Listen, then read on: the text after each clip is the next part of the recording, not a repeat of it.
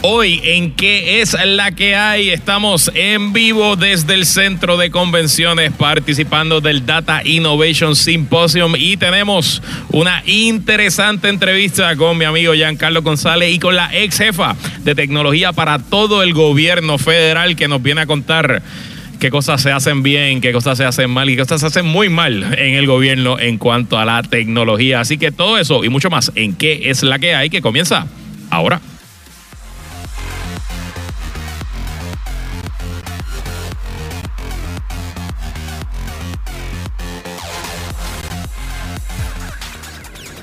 El análisis más potente y completo comienza ahora. Luis Herrero llega prendiendo fuego a los políticos y figuras que se atreven a dañar el país. Radio Isla 1320 presenta ¿Qué es la que hay? Con Luis Herrero. Buenas tardes, bienvenidos y bienvenidas a ¿Qué es la que hay con Luis Herrero por Radio Isla 1320? Hoy es jueves 12 de octubre del 2023. Estamos en directo para todo Puerto Rico por el 1320 AM y su cadena para el mundo a través de radioisla.tv, nuestra aplicación para teléfonos Radio Isla Móvil y en facebook.com diagonal Radio Isla TV. Yo soy Luis Herrero y como siempre les invito a que me sigan en todas las redes sociales como L Herrero y recuerda que este programa lo puedes escuchar en su formato podcast. Búscalo como qué es la que hay en tu aplicación de podcast favorita para que me escuches cuando a ti te dé la gana. ¿Y qué es la que hay? ¿De qué vamos a hablar hoy? Transmitimos en vivo desde el Data Innovation Symposium en el Centro de Convenciones de Puerto Rico. Y tenemos con nosotros directamente desde el Urbital App, que es el auspiciador y que nos tiene aquí traído a este programa traído por Urbital, las mejores decisiones son las informadas y el Urbital App te da los precios aproximados en tiempo real de las propiedades en Puerto Rico y ese es mi buen amigo Giancarlo González, que es la que hay Giancarlo. ¿Cómo estás Luis? ¿Todo bien? Eh, yo estoy muy bien, contento de estar aquí, obviamente dándome por la vena en los temas que me gustan, en los temas de tecnología, gobierno, acceso. Hablamos un poco qué está pasando aquí en este Data Innovation Symposium.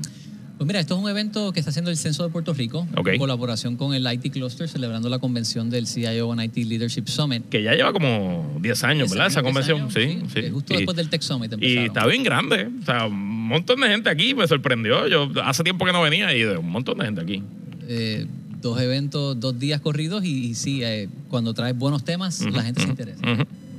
Y entonces vamos a aquí, pues básicamente es un día entero de, dos días enteros de charlas, conferencias, distintos temas. Correcto. Este primer día es enfocado en el uso de los datos. Ok. Y como podemos ver, los datos son importantes. Es, la, quizás la zapata de la innovación que se puede desarrollar y, trabajar para muchísimas cosas. Hay charlas, por ejemplo, sobre Abre Puerto Rico, el trabajo que hicieron con el índice de las escuelas. Okay. Hay charlas sobre los datos del censo, cómo utilizarlos para tú tomar decisiones sobre el desarrollo, eh, temas de población. Okay. Hay charlas sobre los datos de, de Core 3 con el tema de la reconstrucción, con, hay charlas sobre datos de agricultura. Así que hay, es cómo podemos utilizar la información que tenemos disponible, los datos que hay, para tomar mejores decisiones y desarrollar productos y soluciones. Y obviamente eso pues aplica tanto al sector privado, al sector público. En tu caso, Urbital eh, utiliza esa data que estaba regada por ahí en el gobierno y se la ofrece al sector comercial de una manera fácil de usar un teléfono. Correcto, nosotros somos un ejemplo de las empresas que surgen cuando se pueden accesar y conectar los datos. La aplicación Urbital es precisamente una aplicación que se nutre de datos para darte información sobre datos inmobiliarios. Y además de eso nos da datos para hacer programas sobre real estate, que a mí me encanta hacerlo y lo hemos hecho varias veces y lo repetiremos probablemente antes de que se acabe el año. Pero bueno, hoy tenemos aquí una persona eh, bien importante que ha sido una de las pioneras a nivel global sobre el tema de la innovación, la tecnología y el gobierno. Háblanos un poco con quién vamos a conversar en, hoy en qué es la que hay. Pues mira, hoy vamos a conversar con Jennifer Palka. Ella es la fundadora de esta organización que se llama Code for America. Cuando yo estuve de CIO bajo la tenora de Alejandro García Padilla, nosotros fuimos partícipes del programa de los Code for America Fellows, que vinieron tres programadores para acá y trabajamos en una solución que fue primer peso, que de hecho hoy día el programa de Colmena 66, que te da todos los programas que hay para empresarismo, es como una evolución de esa idea que se trabajó en ese momento. Ella trabajó también bajo el presidente Obama en la Oficina de Ciencia y Tecnología como Deputy Chief Technology Officer y escribió un libro sobre lo que el gobierno federal ha hecho mal y cómo lo han corregido y qué tenemos que hacer para que el gobierno funcione para la gente y en esta época. Y la, re- la realidad es que es un issue de, de democracia. Si el gobierno no funciona, la gente no cree en él. De acuerdo. Nosotros tenemos un gobierno que en muchos casos la gente dice no funciona y no creemos en él. Si queremos creer en él en la era digital, tenemos que estar seguros que esté capacitado a nivel tecnológico para que funcione.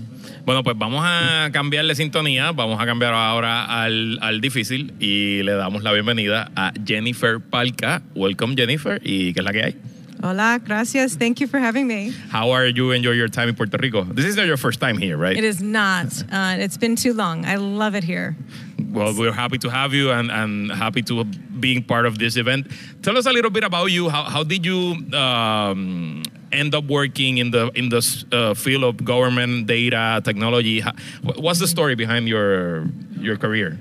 Uh, my job uh, was in child welfare. I, Okay. I, I was the secretary in a child welfare office Oh. in San Francisco.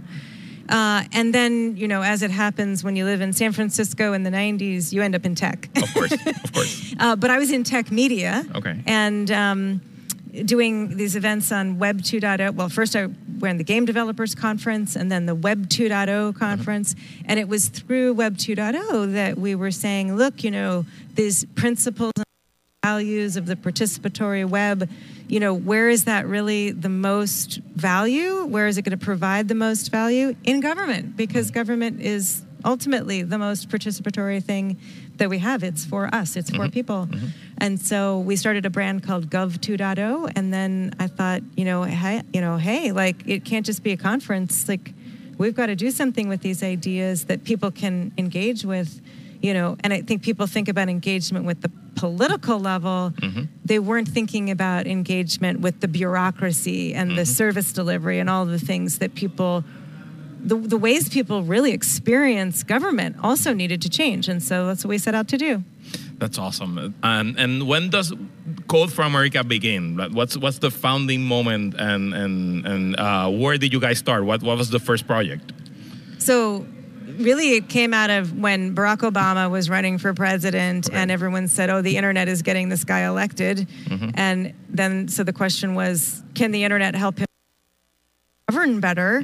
Um, and that was sort of the spark of it. Um, so we started a fellowship program in 2010, and the first fellows came in 2011. And uh, we did bot. We worked with the city of Boston, Philadelphia, and Seattle, and they were all great. But but really, it was the city of Boston where we did these projects where you know, one in particular was with the Boston public school system.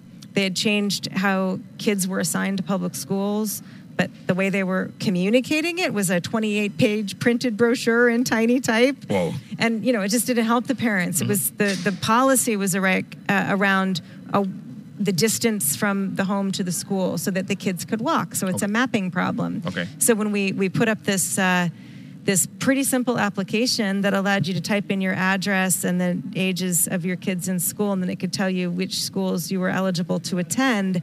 And it felt like a consumer app. Okay. It was easy and pretty, you know, and and uh, you know that year the the head of the public schools in Boston said, "You've changed our relationship with parents. Like they now trust us that we can we can do these things." And you know, if they hadn't had a set of fellows there, they told us it would have taken two years and over two million dollars just to build this little app that the fellows built in three months. Yeah, of course. That, that sounds so familiar, and I'm sure Giancarlo que te te trae recuerdos escuchar esas historias de cuando tuviste el rol de CIO en el gobierno. Claro, y si queremos conectar con, con lo que ella dice y, y ver un ejemplo bueno de lo que se ha logrado, pues mira, vamos a mirar Sesco Digital. Ujú, ujú. Una aplicación que tiene 2 millones de usuarios.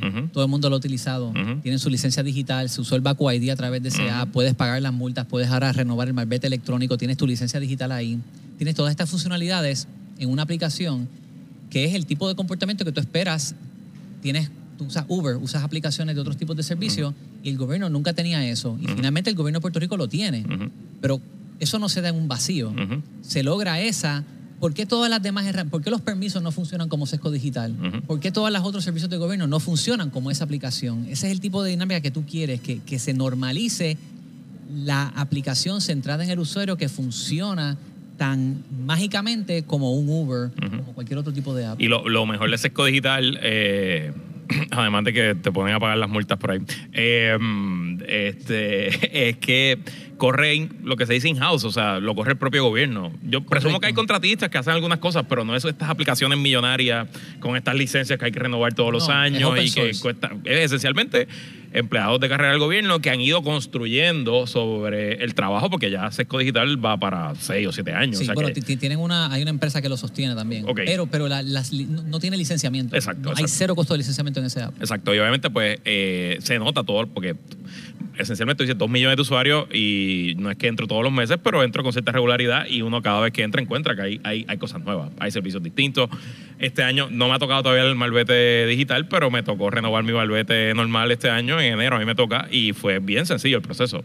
Y creo que fue la primera vez en veintipico años guiando que digo, wow, no me sentí atropellado por el sistema a la hora de renovar mi malvete. Y quizás un buen ejemplo de lo que ha ocurrido, cómo eso evoluciona, es cómo este gobierno actual hizo una buena decisión, apalancaron esa infraestructura para hacer el Baku ID. Ujú, Ese fue un logro de Volkers que poco se menciona. Ellos no hicieron otra aplicación a la cual tú te tenías que registrar y pasar por un proceso. Ellos buscaron pasar el trabajo de relacionar el dato de la vacuna con la data de Sesco para hacer el Baku ID dentro de este mismo app y hacérselo fácil al usuario. Eso, ese es el tipo de desarrollo que tú quieres.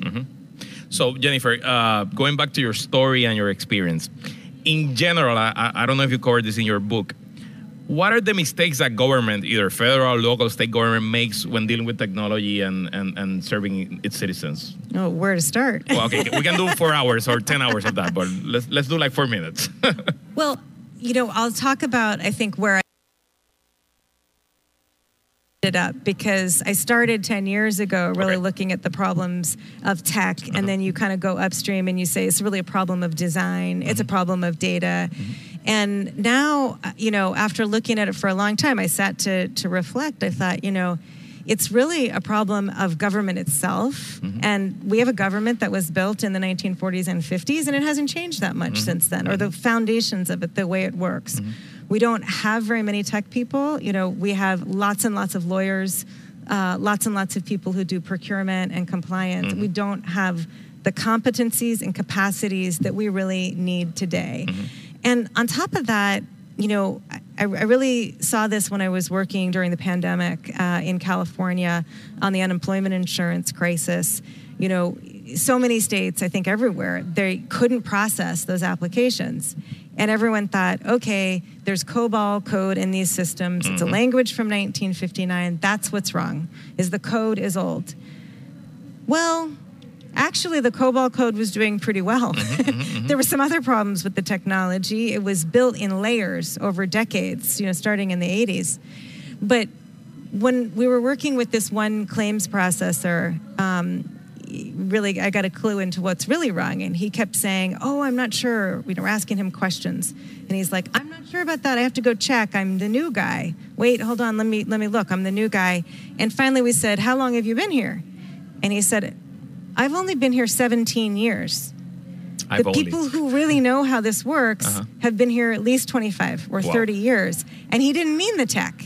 He meant all of the policy and the regulations Uh-huh. and the process. And uh-huh. if you think about it, the tech in unemployment insurance goes back to like 70s and 80s Okay. earliest. Okay. The policy goes back to 1935 Yeah. with the Social Security Act. Wow. And the way that government works is the policies and the processes and the rules just pile up year after year after year. They're never simplified, they're mm-hmm. only added to and never taken away. Mm-hmm.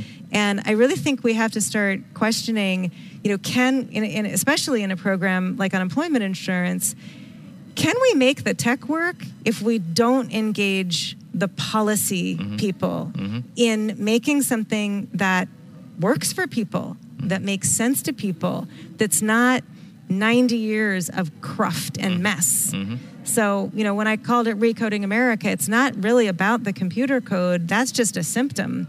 The problem is the real code, which is, you know, the way we've let our policy and our process just clutter up. Mm-hmm, mm-hmm, mm-hmm. Uh, just so you know, when when COVID hit and and the the, the unemployment crisis happened here in Puerto Rico as well, the We had the same issue here. Yeah, the You- government centralized the here this building where we are, the Centro de Convenciones, the convention center. They centralized like the process, and you have people sleeping outside of the, of the center, like waiting for their checks and waiting, And sleeping in it their was- cars and stuff like they, that. they brought up the COBOL issue. They said, oh, la aplicación corre en COBOL. Hey, a lot of applications still run in COBOL. Yeah, like- it's actually pretty stable. Like banks and and, And airline, you can buy air, Airlines, yeah. airline Yeah. tickets. Airlines it's still fine. have COBOL in there.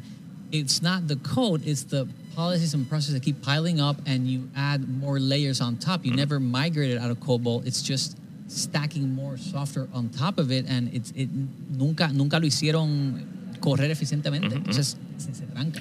Si está sintonizando, no se asuste, no cambió la estación, está escuchando que es la que hay por Radio Isla 1320. Estamos hablando en inglés porque estamos eh, transmitiendo desde el centro de convenciones en el Data Innovation Symposium estamos entrevistando a Jennifer Palca, autora del libro Recoding America, Why Government is Failing in the Digital Age and How We Can Do Better. Y eh, pues estamos hablando un poco de su experiencia, tanto como directora ejecutiva de Code for America y como eh, subdirectora para tecnología de la Casa Blanca bajo la administración de Barack Obama. Okay, so we know what's the main issue uh, with the, with government technology and, and processes.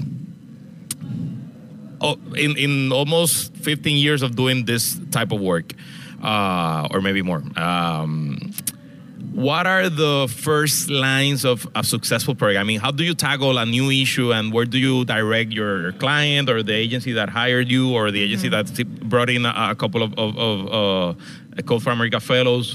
Where, where should we start? Well, you know, I'm not with Code for America Okay. anymore, and we're, we're not really doing the fellows anymore. But they're Code for America is run by Amanda Renteria now. It's great, and they're doing a lot of wonderful Okay. work. I, I I talk in my book though about some examples from federal government, and um, really when we get to sort of solutions to these problems, the solution is getting people who understand the implementation of programs. Like it's digital implementation because we live in a digital world but ultimately it is just implementation right? Getting these people who understand the digital and understand the delivery to actually have a voice at the table with those policymakers the people who create all those rules Para añadir, para explicar eso en español, los que escriben la ley y la política pública, ahí tiene que haber gente que sabe de programación y de diseño. De hecho, en el libro mío yo propongo una comisión digital. Cuando tú creas una ley, ¿Cuántos legisladores saben de programación y diseño? ¿cuántos, cuántos asesores de los O legisladores saben de programación y o de cuántos diseño? jefes de agencia. Porque cuando tú haces una reforma contributiva o una reforma electoral, no importa la reforma que tú haces, la implementación, si tiene que ver con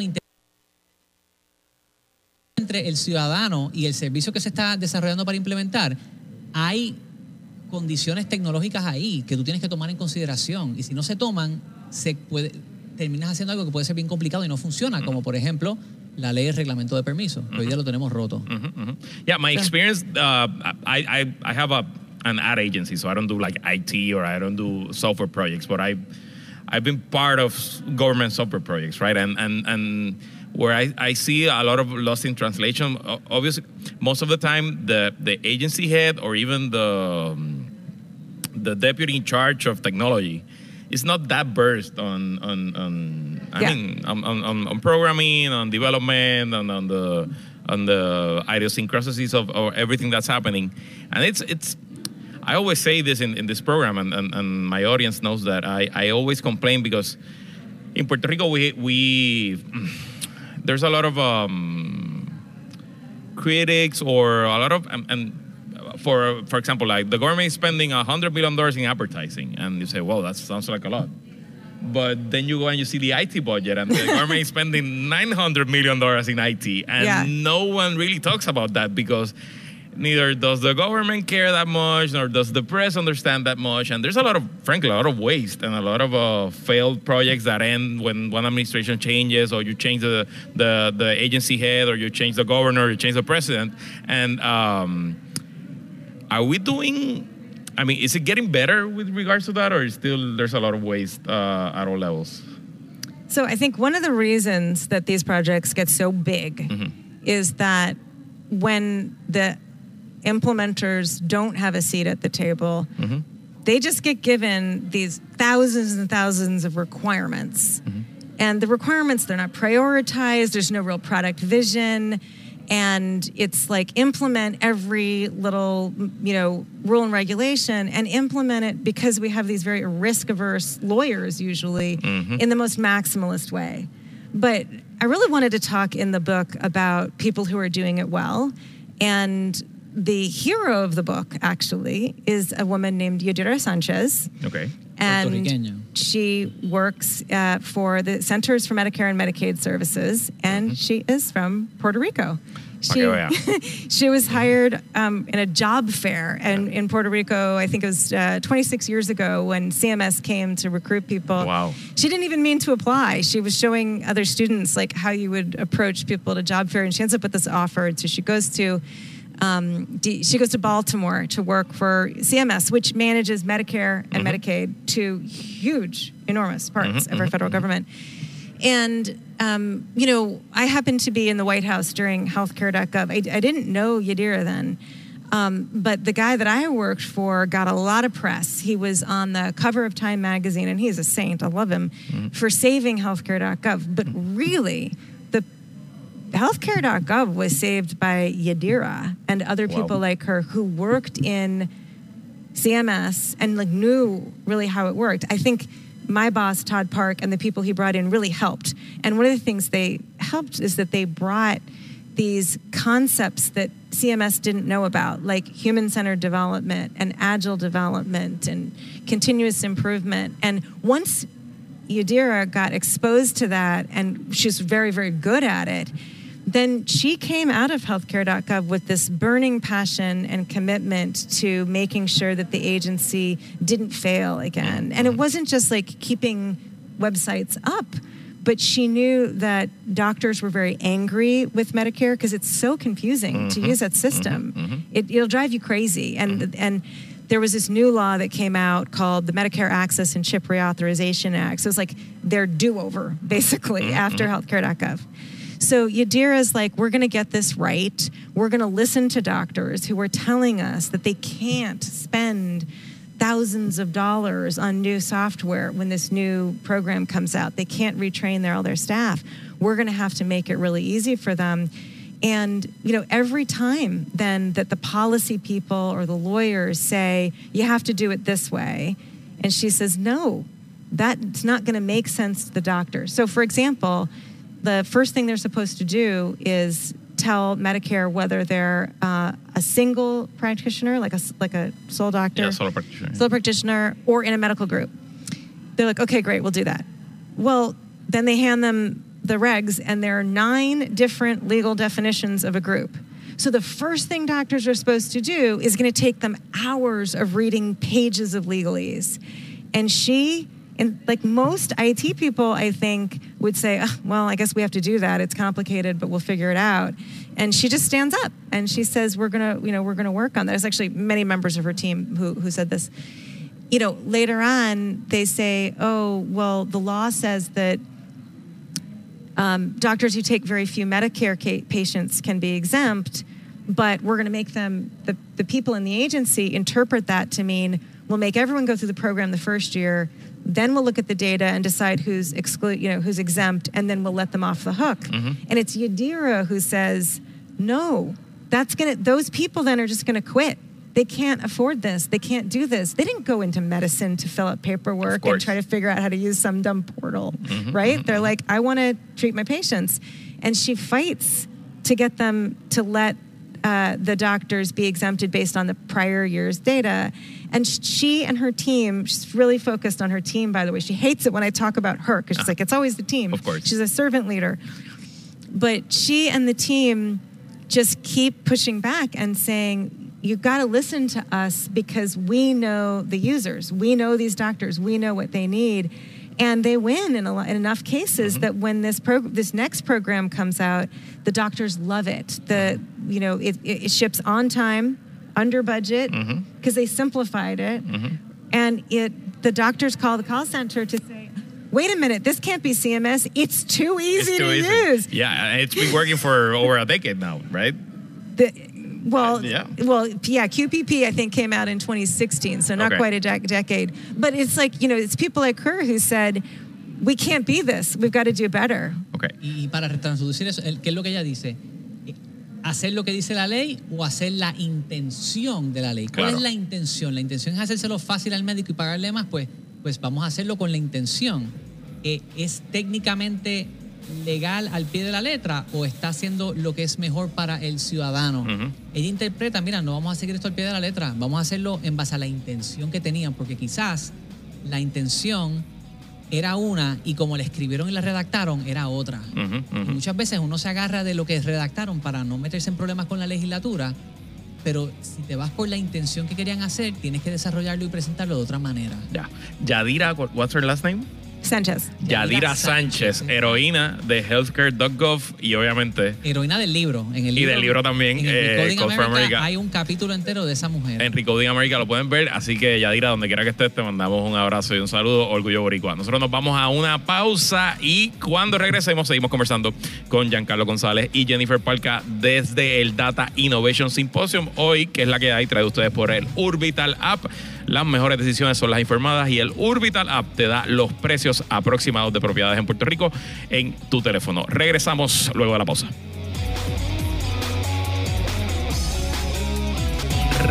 Regresamos a este segundo segmento de ¿Qué es la que hay? Hoy en programa especial transmitiendo desde el Centro de Convenciones en el Data Innovation Symposium. Hoy ¿Qué es la que hay? Traídos por Urbital, la aplicación que te dice en tiempo real los precios aproximados de propiedades en Puerto Rico, porque las mejores decisiones son las decisiones informadas y Urbital te pone la información en la palma de tu mano. Seguimos conversando con mi gran amigo Giancarlo González y con Jennifer Palca. Jennifer es la autora del libro Recoding America, Why Government is Failing in the Digital Age and How We Can Do Better. Giancarlo, hay un, un caso de cuando tú eras jefe de tecnología del gobierno de Puerto Rico, específicamente con los certificados de buena conducta. Toda persona que en Puerto Rico ha tenido que buscar algo del gobierno o ha tenido que buscar un trabajo, en algún momento tenía que buscar un certificado de buena conducta y eso, por lo menos en el área metropolitana, requería ir al cuartel general de la policía, hacer una fila, comprar unos sellos y eh, ya pues se puede hacer por internet. Tú fuiste parte de ese proceso. Cuéntanos un poco qué había, eh, cómo funcionaba el sistema antes y cómo se resolvió el problema. Pues mira, el sistema como funcionaba antes era que tú ibas, al, ibas a la policía a solicitarlo. La policía tenía un sistema que simplemente le preguntaba a la base de datos el número de seguro social que esta persona me dio. ¿Existe en esta base de datos? ¿Sí o no? Si ese número de seguro social que él puso no existe, pues te da un certificado negativo. No Felicidades. eres criminal. Eres tiene buena conducta. Pero ¿qué pasa? You can make up el número. Si Claro. tú te inventas el seguro social y lo ponías ahí, Claro. le preguntaba, ¿este número de seguro social está aquí? No está, pues te lo da negativo y tú pusiste tu nombre, un número de seguro social falso y de repente tenías un certificado negativo. Pero cumplía con la ley, Ujú. cumplía como estaba dicho la ley. Porque la ley estaba redactada específico que la policía iba a buscar en su base de datos y si no aparecía, pues ahí estaba tu No estaba certificado. correcto. Pero en ningún momento decía que, por ejemplo, deberíamos de validar la información del ciudadano. Y tampoco decía que íbamos a revisar no solamente los delitos graves, sino los menos graves. Cuando nosotros nos ponemos a rediseñar ese servicio para hacerlo seguro, porque resultaba que criminales estaban obteniendo certificados válidos, y sí decía un disclaimer, esto no cuenta como la identidad de la persona, tienes que pedirle la tarjeta de seguro social para validar que en efecto no es un criminal, pero pues si tienes que traer el seguro social, no estás adelantándole nada a la persona de buena conducta que está buscando el certificado. Claro, claro. Porque tienes que entonces también, ¿trajiste tu tarjeta de seguro social? No, ah, pues tienes que ir a buscarla para volver. Claro. Pues, ¿qué nosotros hicimos? Nosotros queríamos validar primero la identidad de la persona. ¿Qué había que hacer? Tenemos que conectarnos a la base de datos de DITOP. Nosotros revisábamos con DITOP, le preguntábamos a DITOP, ¿esta persona con este seguro social nació en la fecha que dice y es el nombre que dice? Si no, no te dejaba proceder al paso de obtener el certificado. Ya. Nosotros primero validábamos que el Seguro Social hiciera un match con la fecha de nacimiento y el nombre de la persona. Ese fue el primer paso, que eso no estaba requerido en ley, pero lo diseñamos así para validar que la persona en efecto era quien decía que era. Ok. El segundo paso entonces era revisar la información para saber que no tenía antecedente criminal y pudimos, ¿verdad?, validar con la base de datos de delitos graves. Pero resulta que también estaban pidiendo los delitos menos graves para saber si la persona había cometido algún tipo de delito. Pero ¿qué ocurre? Por ley, la base de datos de delitos graves estaba en policía, pero la de los delitos menos graves la tenía justicia. Espérate, repite, repite eso. O sea, tú me estás diciendo a mí que la policía no sabía quién había cometido delitos menos graves porque la base de datos no estaba en la No policía. podían revisarlo. y justicia ley- no sabía quién había cometido delitos graves. La ley decía que dos diferentes agencias guardaban los diferentes datos por diferentes razones. Qué bien. Tienen que pasar a regla 6, o sea que el delito menos grave a veces expide. Determinaron que era mejor que justicia manejara uno y policía al otro. Claro que sí, Fíjate tú. completamente lógico. Ajá. Y habían pues dos suplidores de dos diferentes sistemas, Ajá. cada uno lo programó diferente. Claro. Y ellos no se pusieron de acuerdo para que esos sistemas se hablaran. Claro. Y no había un ente de gobierno dueño que dijera, espérate, ustedes dos tienen que hacer esto de una manera para yo poder conectar ambos sistemas. Eso no existía. Ya.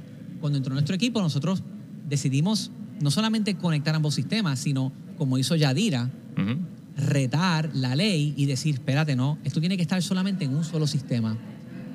Hagan un acuerdo interagencial entre ustedes dos, justicia y policía, para consolidar esto, porque yo lo voy a hacer a violación de ley, porque esto no hace sentido.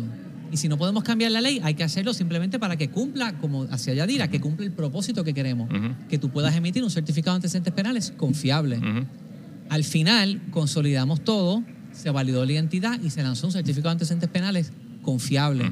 Que al día de hoy sigue funcionando. Sigue funcionando y, digo, a veces el sistema se cae, pero ya no, tú no estás ahí metido. No, yo no estoy ahí ya, pero ha durado y no tiene licenciamiento. Ha durado y no tiene licenciamiento, correcto. Y no le cuesta al gobierno millones y millones de dólares. Pero esto es un ejemplo, esto no ocurre solamente en Puerto Rico, Ajá. esto es un buen ejemplo de cómo una ley que se pudo haber diseñado por alguna razón particular, por ejemplo, si un delito menos grave no sale de regla 6, se elimina a los seis meses, por eso debe de estar en justicia y no pasar a la base de datos central de, de fel- de- de Ujú. delitos graves, pues quizás se tomó una decisión a nivel de política pública a nivel legislativo, exacto. pero no ven en la implementación la implicación que tiene. Claro. Y eso tiene repercusiones cuando vienes a implementar, a desarrollarlo, a hacer la implementación.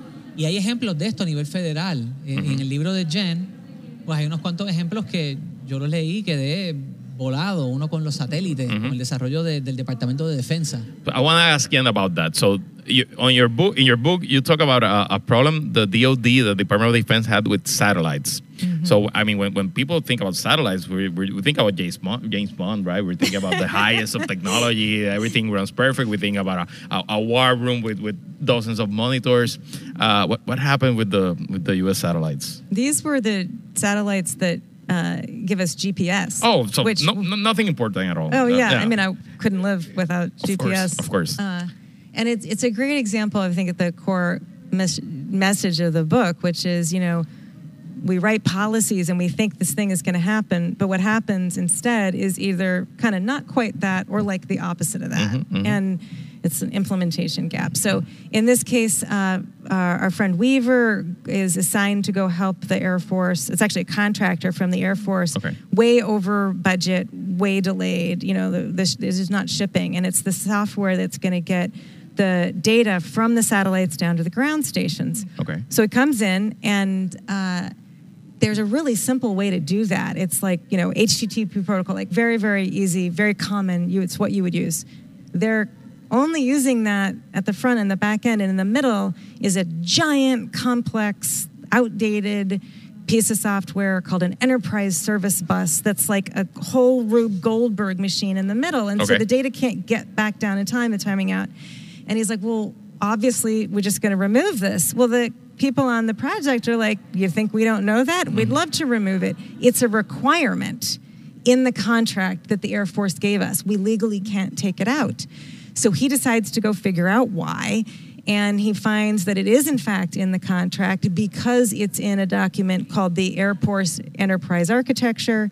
And it's in that because it's in a document called the Department of Defense Enterprise Architecture. And it's in that because it's in the Federal Enterprise Architecture. Well, why do we have the Federal Enterprise Architecture? Because Congress ordered it essentially in 1996 Whoa. in order, catch this, to make government software better. they ordered the Federal CIO Council to write a document Uh-huh. that would tell people how to do things, the agencies, how to do things like make their data interoperable. Uh-huh. And they never actually specified this enterprise service bus, the big Rube Goldberg machine. They just suggested it as an example of interoperability, but because the culture at every level, from that federal enterprise architecture down to this project in Raytheon in mm-hmm. the Air Force, it, every level they chose the safest, more you know most maximalist interpretation, something that was suggested. You know, they kept saying, "Well, I think it's you know we should write this in," and then it, it, you know by the time it gets to the bottom, it's a requirement, and we are getting literally the opposite of what Congress has intended here. Yeah, it all it all gets uh, tangled in, in bureaucratic uh, groupthink, I think, uh, right? And, and everyone is uh, way too careful, way Yes. too cautious, uh, and yeah, it's and, and that's I, I think it's it's an, an easy way to understand how these projects fail and they get over uh, budget overrun and get and they get uh, really expensive. What happened in the end? Yeah, how did they fix it? No, no, They didn't. They didn't. We, we lost. Go on. So they had to put the satellites back up in space, and there were a whole bunch of ways in which it was better. The hardware was better; it was all new. But for this particular piece of software, they shipped the satellites back up with the old software. So Billions of do- taxpayer dollars later, they went back up with the old stuff. So it's a it's a it's a new it's a new satellite with the old software. We could have gotten much better resolution in GPS Wow. from this, um, but they, they couldn't do it. And they couldn't, but it's not that they couldn't do it technically, it's they couldn't get anybody to agree to let this dumb requirement be removed. And obviously, uh, understanding how Congress works uh, uh, or doesn't work, uh, I think that would be more appropriate. It would be Well, today, yeah, it's not yeah, working yeah, so great. yeah. Because literally right now, at this very moment, um, Literally uh, non-functional. yeah, uh, at this very moment, but there's zero to very slim chance of, of changing the law, right? Yeah, I don't think you need to change the law because the story, the, the lesson of the of the whole story is that there was nothing wrong with the law. There was something wrong with the culture of government that took a maximalist, more rigid, and literal interpretation every step down this hierarchy. But the law was fine. It didn't say you had to use an ESB. So it's the culture of government we have to work on. But we do need to work on Congress to understand the way they contribute to that culture. The culture of government that uh, might send some shivers down the spine of many of in our, in our audience. So yeah. but it's a great place to work. it's very meaningful and valuable. Yeah. Ok, so, eh, interesante esa historia obviamente nos cuenta un poco que los papelones no solo nos pasan aquí en Puerto Rico, sino que los más altos niveles, incluyendo el Departamento de la Defensa, los papelones con la tecnología pasan todos los días. Nosotros vamos a una pausa y cuando regresemos continuamos aquí desde el Data Innovation Symposium en el Centro de Convenciones hoy traído por Urbital. No se vaya nadie, que la que hay continúa. Regresamos a este último segmento de qué es la que hay hoy en edición especial en vivo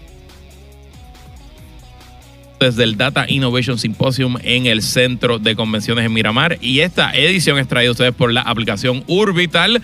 Las mejores decisiones son las informadas y el Urbital App te da los precios aproximados de propiedades en Puerto Rico en tiempo real. Y está conmigo el fundador de Urbital y el ex CIO del gobierno de Puerto Rico, Giancarlo González. Y también está con nosotros, si se está sintonizando ahora, Jennifer Palca, autora del libro Recoding America, Why Government is Failing in the Digital Age and How We Can Do Better. Bueno, en los primeros dos segmentos hablamos un poquito de eh, los problemas principales que tiene el gobierno con el tema de la tecnología, algunos casos de éxito donde se ha resuelto, conocimos la historia de una heroína boricua que fue fundamental en salvar eh, el website healthcare.gov, que era el programa, ¿verdad? Más importante de salud de la administración de Barack Obama.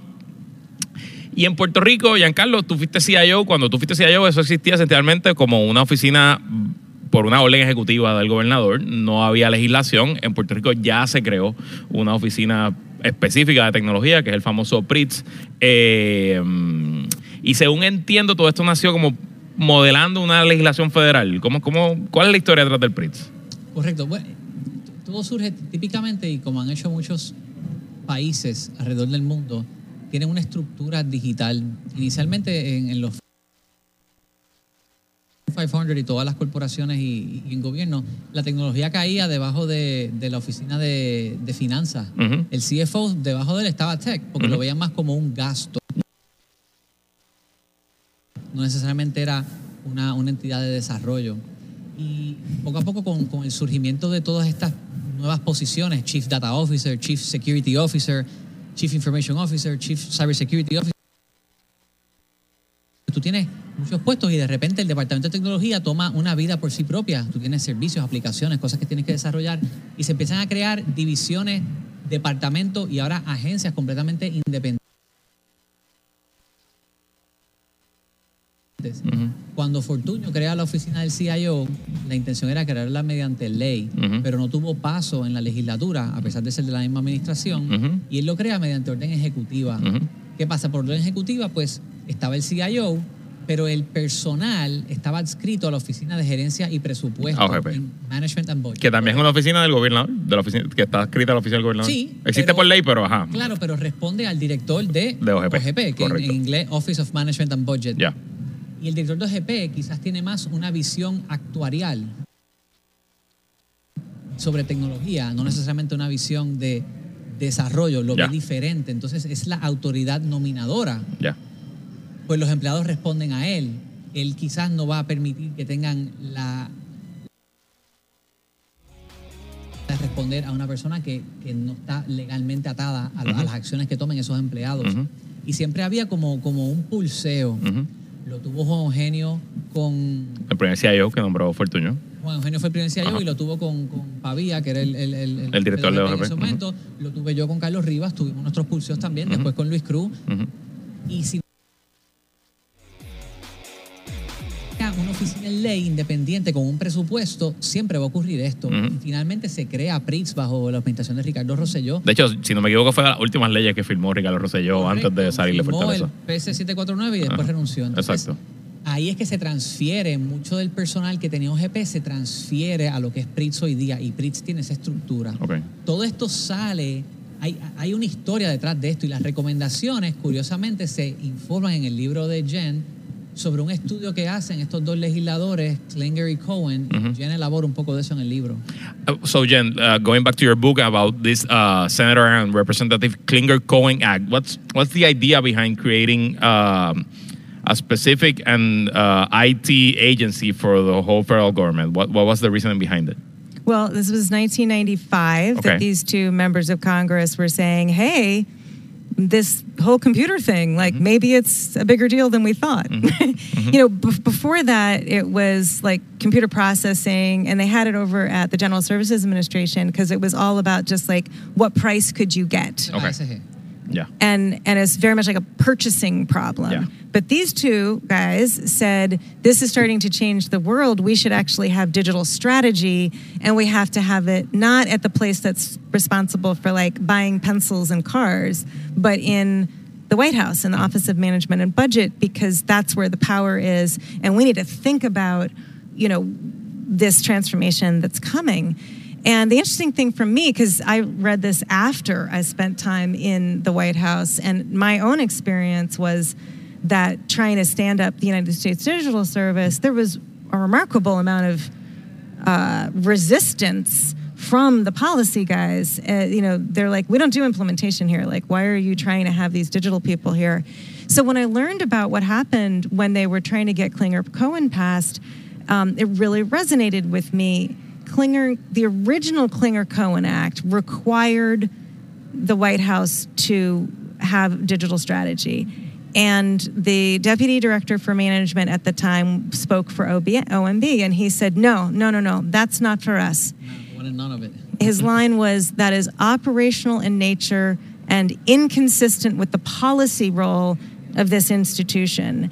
And it's just indicative, I think, of, you know, well, some short sighted, you know, it's really short sightedness, but also like, you really feel that in government that it's the policy that matters and that the people impl- doing the implementation need to be sort of as far away from the policy people mm-hmm. as possible. Mm-hmm. But that distance is the problem we get good outcomes when the policy and the implementation are working together mm-hmm. in kind of the same way i described Yadira sanchez like you know, she's like a tech person mm-hmm. an implementation person but she's making her she's getting herself a seat at the table with the policy folks. And you know it's just really a way of thinking that i think is fundamentally has to change if we're going to close these implementation gaps and actually get what we're supposed to get out of government Así que ahí está la receta de Jennifer Palca, cómo unimos implementación con política pública, cómo destruimos las barreras de donde se hace política pública con los que están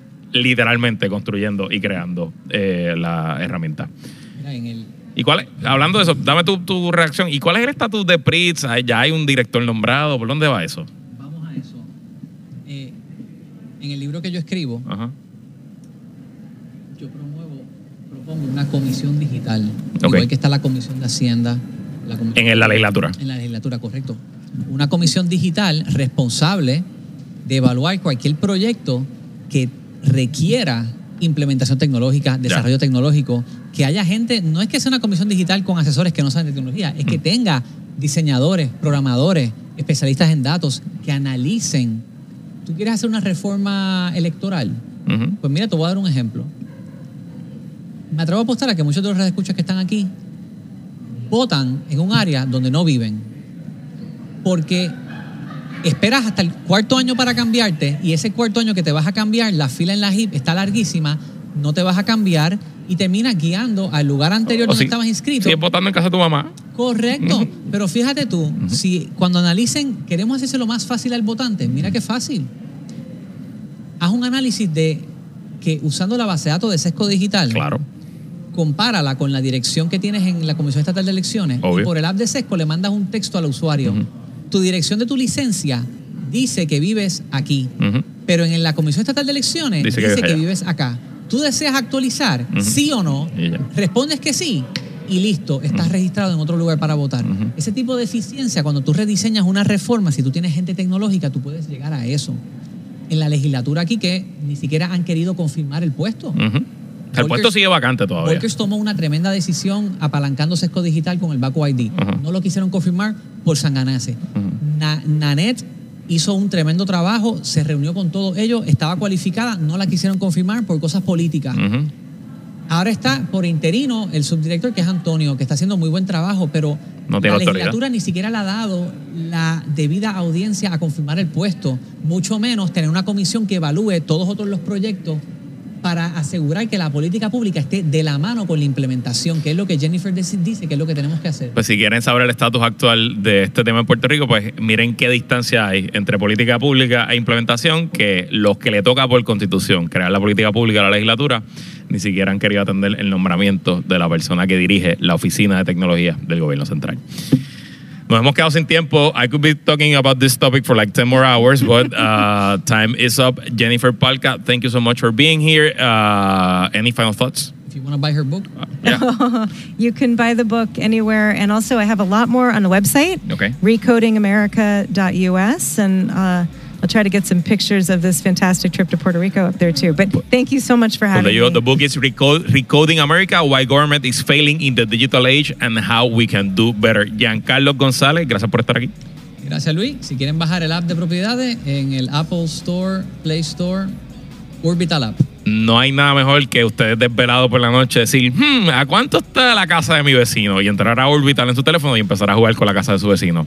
Y de hecho, eh, Giancarlo sabe que yo lo uso y me escribe, oye, vi que este buscando casa. Y yo, no estoy buscando casa, simplemente estoy matando el tiempo. Así que ya lo saben, Orbital App nos los trajo hoy aquí al Data Innovation Symposium. Y hasta aquí esta edición de ¿Qué es la que hay con Luis Herrero? Como siempre, agradecido de su sintonía y patrocinio. Quédese con nosotros, la mejor programación y análisis de la radio puertorriqueña continúa en Radio Isla 1320. Hasta mañana.